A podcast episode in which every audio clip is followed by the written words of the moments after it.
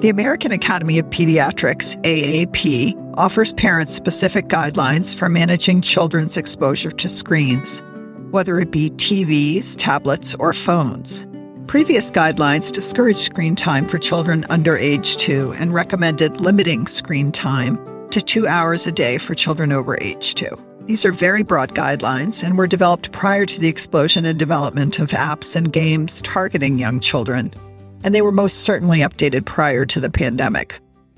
Most parents now are struggling with finding a balance. Kids as young as five may be receiving their schooling through their Chromebook.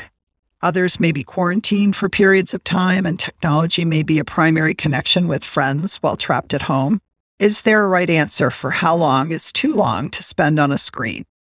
Bradley Hospital psychologist Justin Parent joins us today to help us with the good, the bad, and the ugly when it comes to technology. Thanks for joining us, Justin.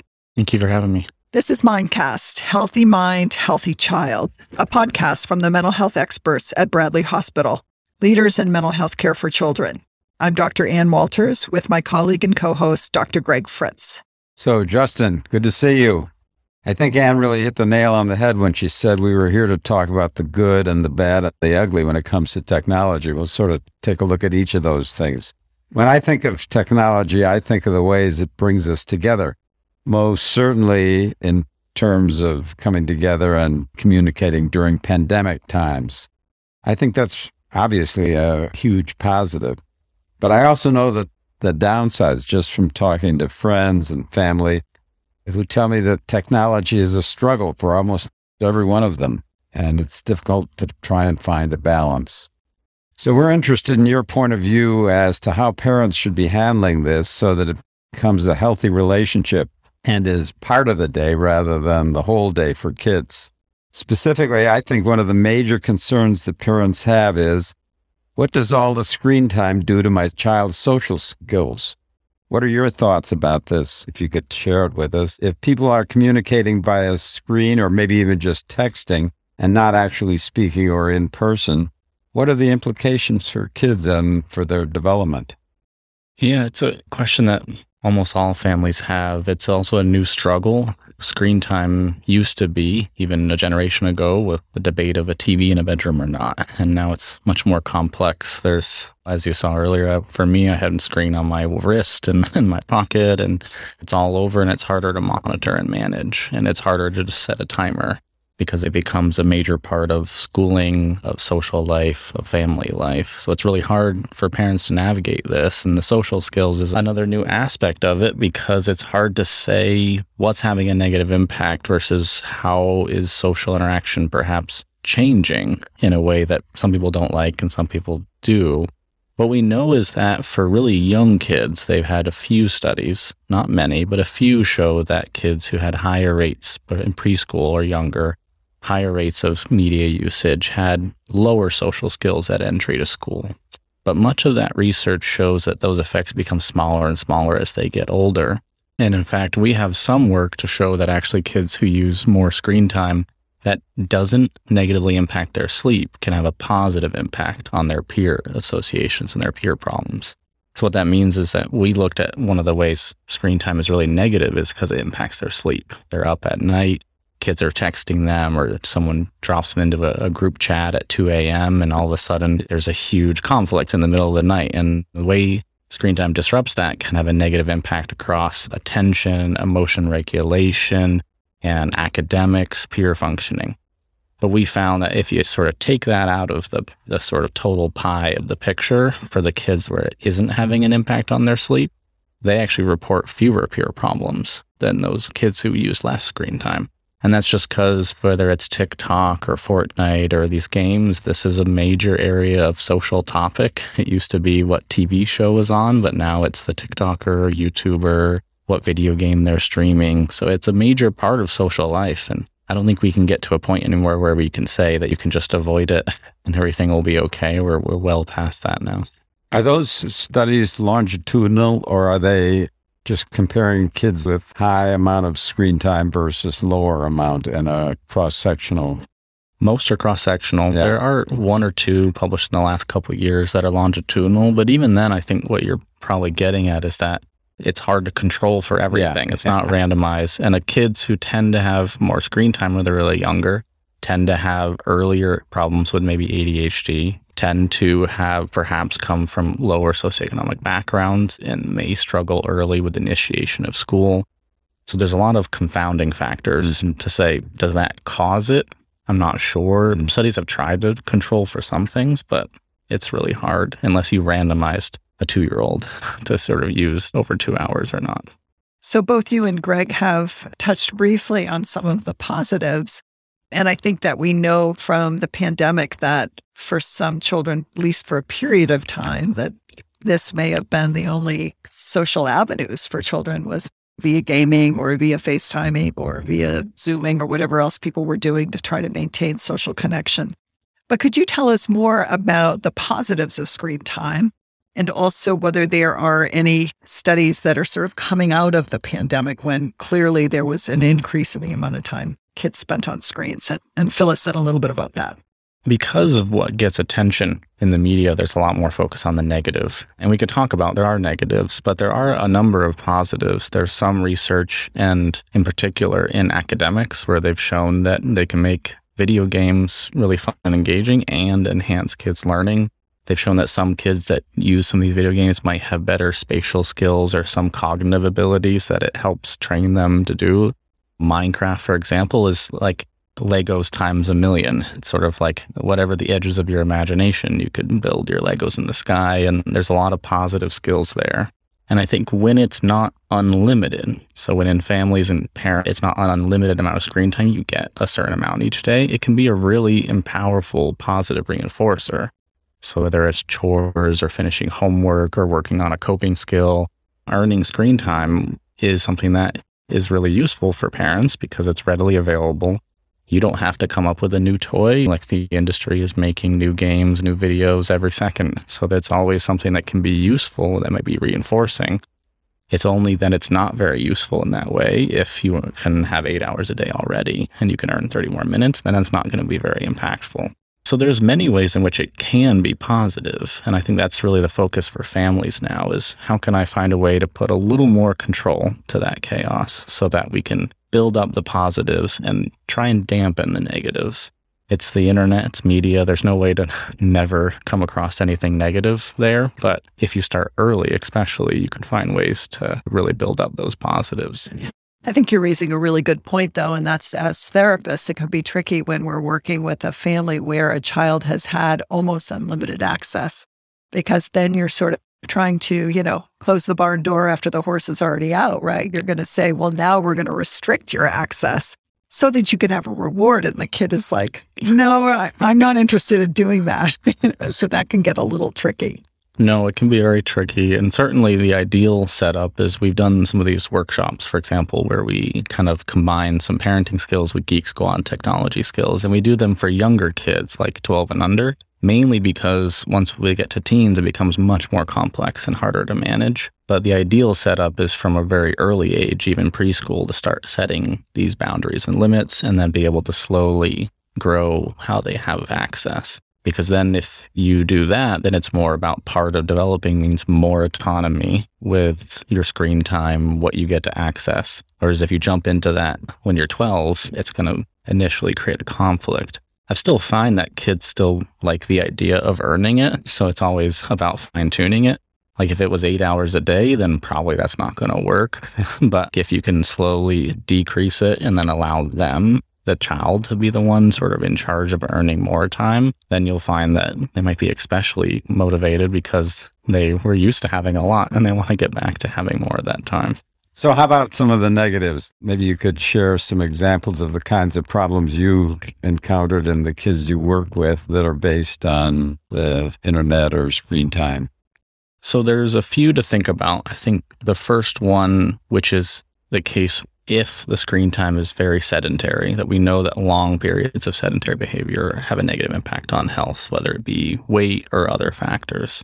But of course, with Pokemon Go, like four or five years ago, there's more and more games that are active. So that's not a total part of the picture.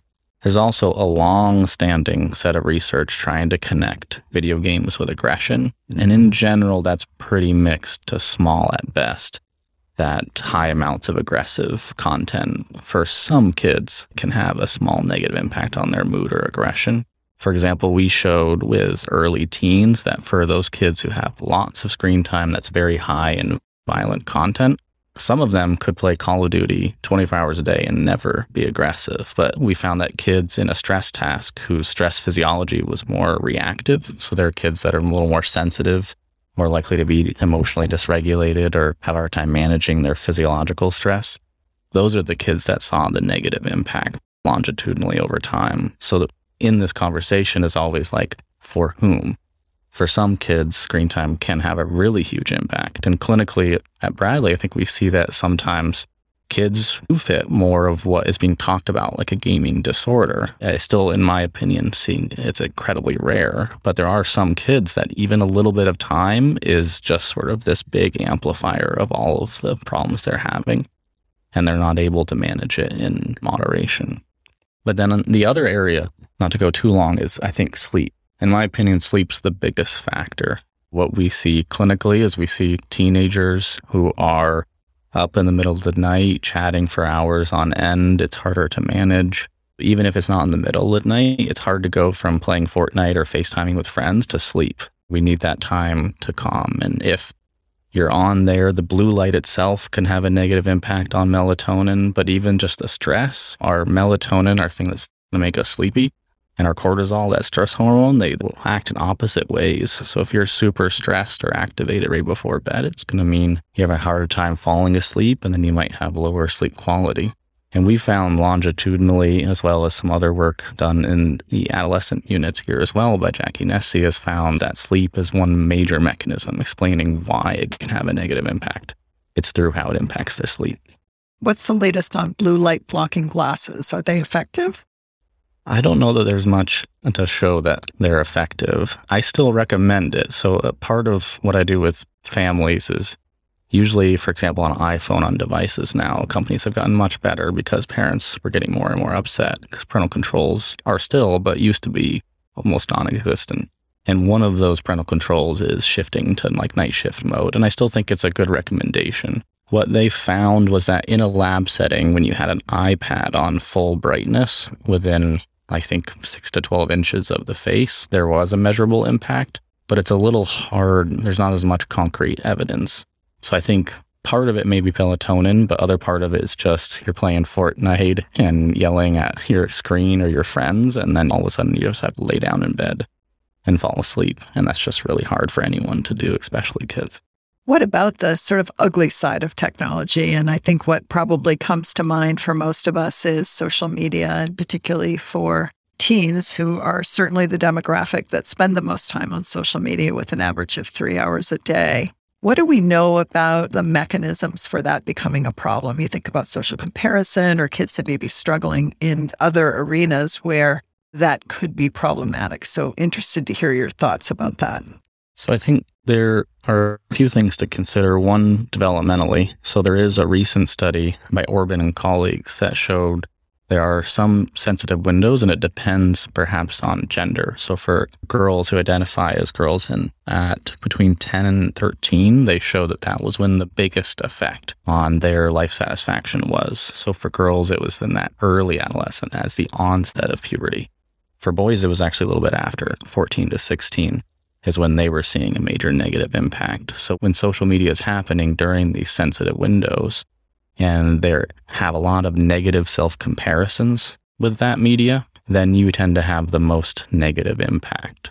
of course, another sensitive stage that study found was in that 18 to 20. And that was for boys and girls, for basically everyone. When you're 18 to 20, that's a time where if you're spending a lot of time on social media, you're reporting lower life satisfaction. And in particular, one of those things is probably how you use it and what you use.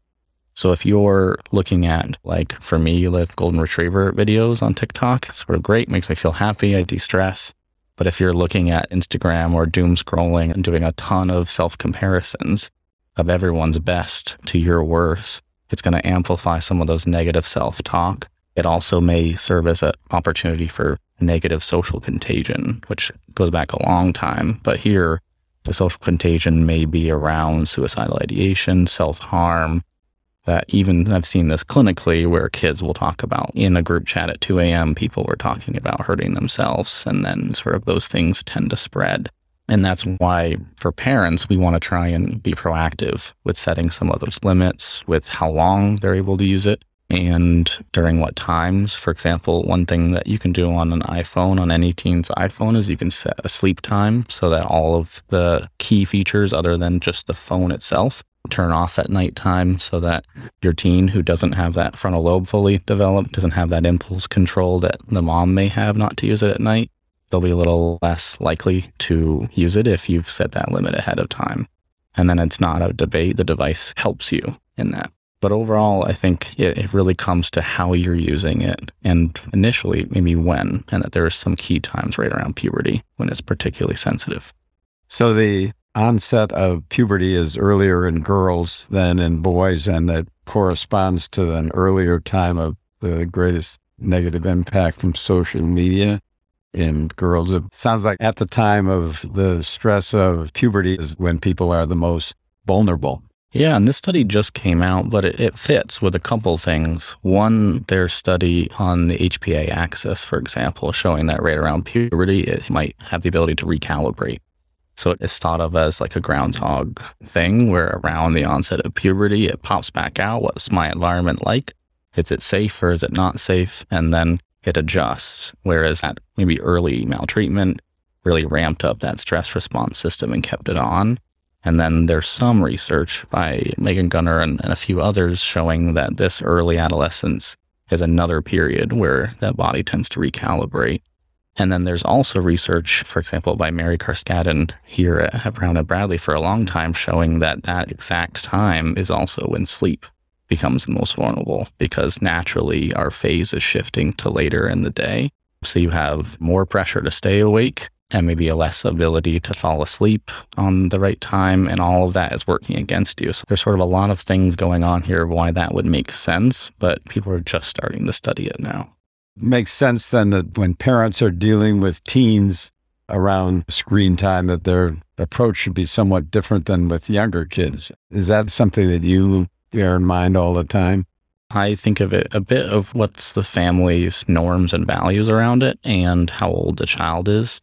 So when I'm working with preschool to school age before middle school, usually it's very much sort of the parent deciding, like, this is what I think is important. Knowing that there's not a magical number, I wish I could tell you two hours is a magical number, three or six. It depends. And that's why parents probably the best to decide how much is too much because they may have seen themselves.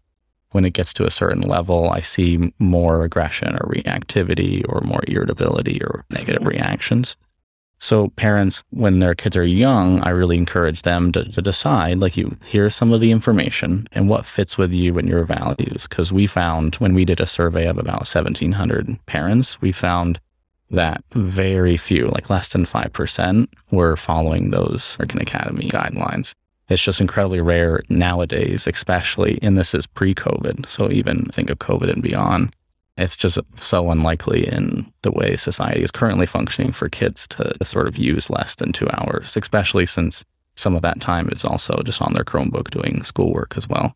But yeah, I start out initially with parents deciding, and then we pick do we want to just set a limit, or is it just I care about social media? So I want to limit only 30 minutes a day on social media because we can use technology to help them set those limits. But as they're getting older, middle school and then especially high school, just like we would with anything, it's a great way to sort of slowly start opening the door for more autonomy, allowing the teen to have more of a voice in that decision. Maybe not the only voice, but more of a voice in that, and then allowing them more control. And we definitely don't recommend the more authoritarian methods because it is possible to set up things on devices to monitor every text message, GPS location. You can have it all but that really just doesn't foster a level of trust and connection. And in part, this is probably why you hear it with everyone. And sort of it's this little microcosm of anything that can be stressful in a family is screen time is just an extra big stressor for the same types of conflicts people have been talking about for 50 years in research. As teens get older, they want more autonomy, they want to have more social time, and now it's just on their phone. I really like the idea of using it as a way to sort of elaborate values within a family and having a discussion at different points of development about why it may or may not be helpful to engage in certain kinds of screen activities, social media or others. And we know that families lead busy lives and there was a lot of stress during the pandemic. And sometimes having a child sit in front of a screen is the only break. And so it's not realistic to say that that's not going to happen. No, and they shouldn't feel guilty. I think that's the thing is like screen time is bad. So then more feeling guilty as a parent, but it's okay. In moderation, it's incredibly useful if I'm got a work meeting and I'm cooking dinner and I need the, the, my child to feel busy for a few minutes. That's a great tool for you to have in your tool belt. It's only when it becomes an excess, like many things, that it becomes a problem. And I think it's also a nice opportunity. Usually, when I do this work with parents, I sort of bring myself and then think of them in the conversation. For example, I'll say that when I use social media for more than about 30 minutes a day, I've noticed that I feel a little more down and sort of it doesn't really fit with my values. I'm not getting as much joy out of it. So I, on my own phone, have a limit that I set for social media of 30 minutes. And we encourage parents to set a limit for themselves as well because really they're the model as well. And in our data, the best predictor of child screen time is parent screen time. And that kids tend to follow along. And it's helpful for adults too to set some of those limits. Because I know with the work we do, the phone, I've turned off notifications, for example. My email doesn't ping all the time because it's hard to turn off. The devices are designed to keep your attention, and for kids especially. Well, Justin, this has been really interesting. I think many parents are dependent on screen time to be able to occupy their kids while they're getting their own work done, like you were saying. As we emerge from this pandemic and more and more schools are returning to in person learning and parents are returning to the office, I bet we'll be seeing a shift in these behaviors again to some degree. What's your feeling about that? In my opinion, I think in a variety of ways, on both the parent and the child side, it's not going to go back fully. I think that when you survey parents, for example, workers, that majority of them want to continue some type of hybrid or remote work. So I, think technology is going to continue both in a school sense, in our treatment with kids, and in the parents' work is going to continue to be in this more hybrid like way. So more and more over time, I think it's more about living within this hybrid technology environment and how to help it boost up what's the best part of us, which is sort of like boosting connection and ideas and innovation, and then trying to pull down some of those negative effects of things. And hopefully, we'll see that happen. I think there's a lot of people interested in that. And there's some certainly that are there motivated by the clicks on your phone and, and trying to get more of that. But I hope that over time we see this shift to where it's a little more of a harmony. Justin, what a great discussion. Thanks so much for joining us today on Mindcast. And if you found this podcast helpful, please share it to your social channels and check out our entire podcast library at bradleyhospital.org for topics of interest to you. This is Mindcast Healthy Mind, Healthy Child, a podcast from the experts at Bradley Hospital. Dr. Ian Walters with Dr. Greg Fritz. Thanks for listening.